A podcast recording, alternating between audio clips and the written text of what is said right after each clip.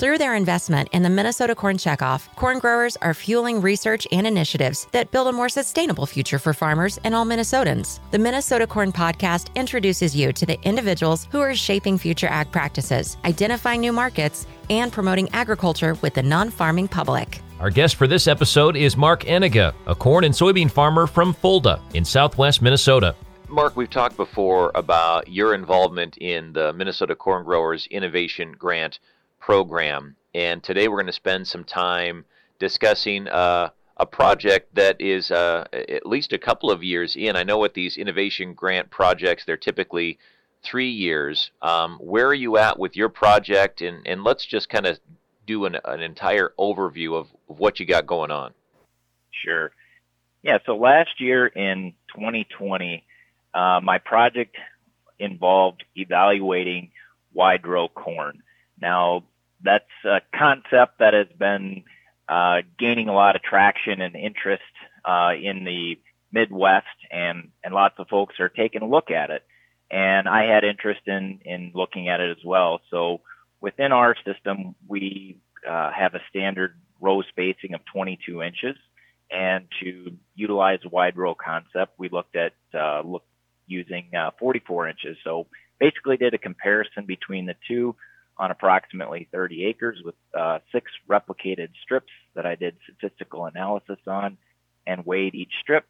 In the wide rows and the standard rows, I uh, aerial seeded a cover crop to help with weed control and also provide uh, forage for our dairy cattle and also an, an effort to increase uh, soil health. Uh, the results of last year were were interesting because we had some challenges, and uh, that challenge was uh, started out with uh, we got approximately uh, two inches of heavy rain in a short period of time right after we seeded the cover crop. And uh, it was surprising because I was hopeful that that rain would help to incorporate that cover crop seed and, and get it a, into a good spot to uh, get established.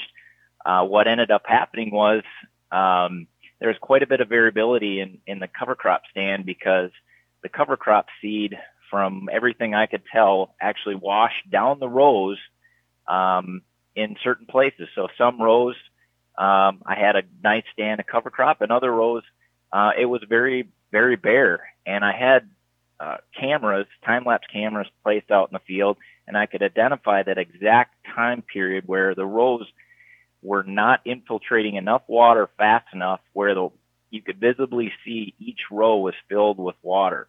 So that was really surprising.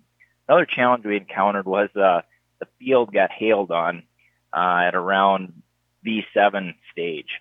So a little bit of a, a couple ops, large obstacles there um, taking this field to yield, um, we found that there was uh, wide row corn was inferior to standard width corn by 26 bushels. So that was uh, pretty surprising uh, because what we had heard was people were seeing around a 5 to 10 percent uh, yield uh, decrease with using wide row corn and then picking up the balance of the benefits of wide row corn through um, the use of the cover crops and uh, livestock being able to consume those cover crops.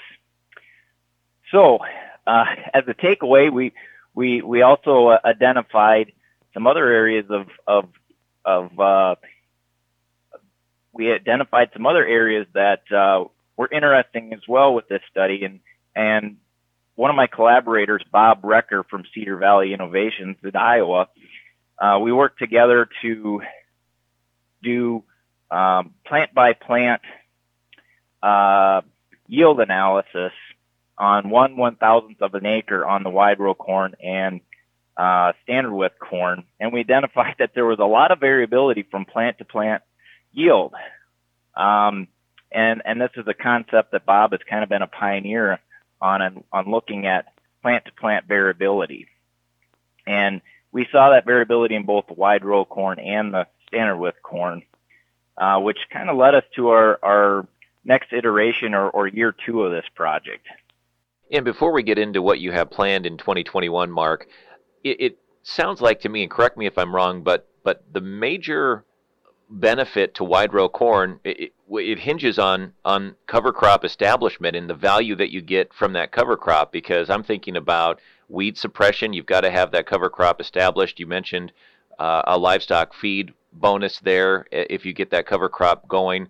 Um, but other than that I'm, I'm failing to see where wide row corn um, really gives you as much. Yeah I would say that it's very important that if you're pursuing wide row corn, uh, that you utilize the cover crop uh, as as forage, and that means successfully establishing a cover crop. And what we identified and, and a takeaway from our project was that it would be best if you're able to interseed with a low disturbance uh, drill in between the rows. Uh, we did our interseeding at around V3 um, and and instead of spreading that cover crop with a spreader, um, it would be best if you're able to drill that to get better seed to soil contact. I did not have any issues with with the cover crop growing um, where it was seeded, and and the seed did not wash away. There was plenty of forage there, but it was so variable all over the field. You know, one row had cover crop, and the next row right next to it whether that was a, a wheel track or, or, or what that, that caused that to, to wash a little bit more. Uh, I don't know, but I think drilling that would be important. Um, some other takeaways, I think this field was planted uh, east to west and visiting with my collaborator, Bob Recker, he had mentioned that he's kind of of the viewpoint that planting wide row corn north to south um, to take advantage of, of the sun uh, would be a better option.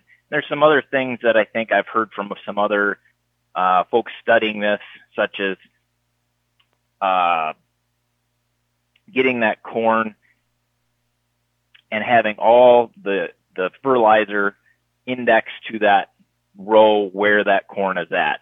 That's pretty important with with trying to basically narrow the gap between wide row and, and narrow row corn. So I think it's critical that you you have livestock to utilize that that cover crop to to make up that difference. So will planting wide row corn north to south be part of your 2021 plan?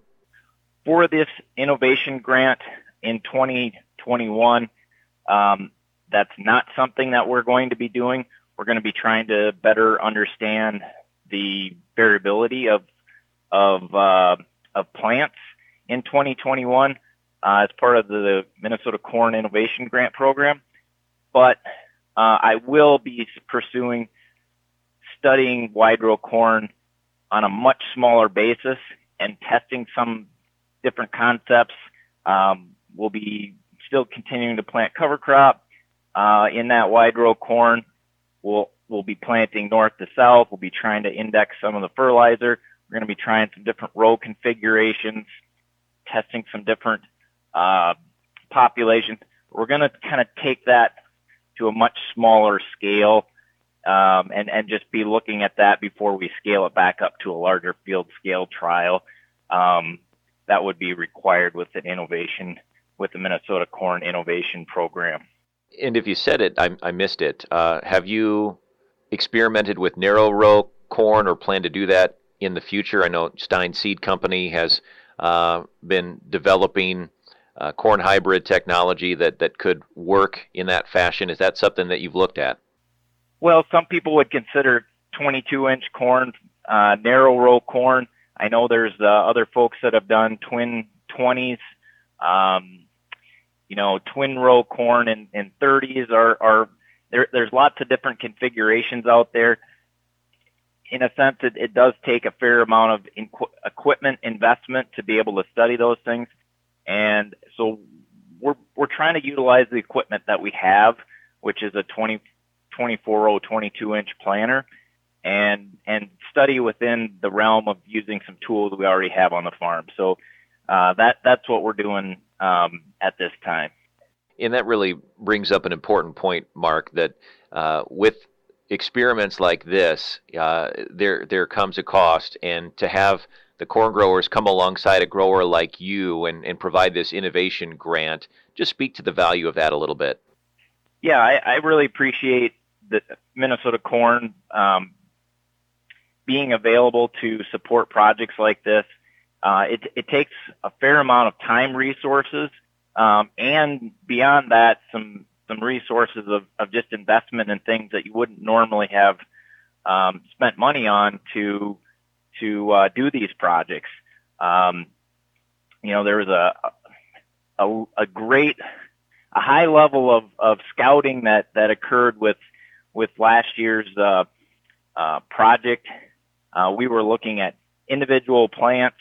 Uh, we were taking aerial photographs, time lapse photographs. Um, you know, we were basically taking a lot of personal uh, risk by doing a large scale trial of a half a mile long rows um, with six replications to do study a control and a treatment.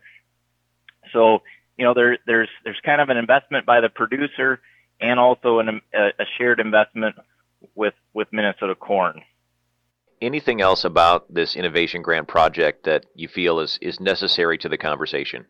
Yeah, I guess, you know, from my aspect, uh, you know, I'm excited about taking some of the learnings that from 2020 and, and applying them in 2021 to, you know, better understand plant uh, variability that occurs. And uh,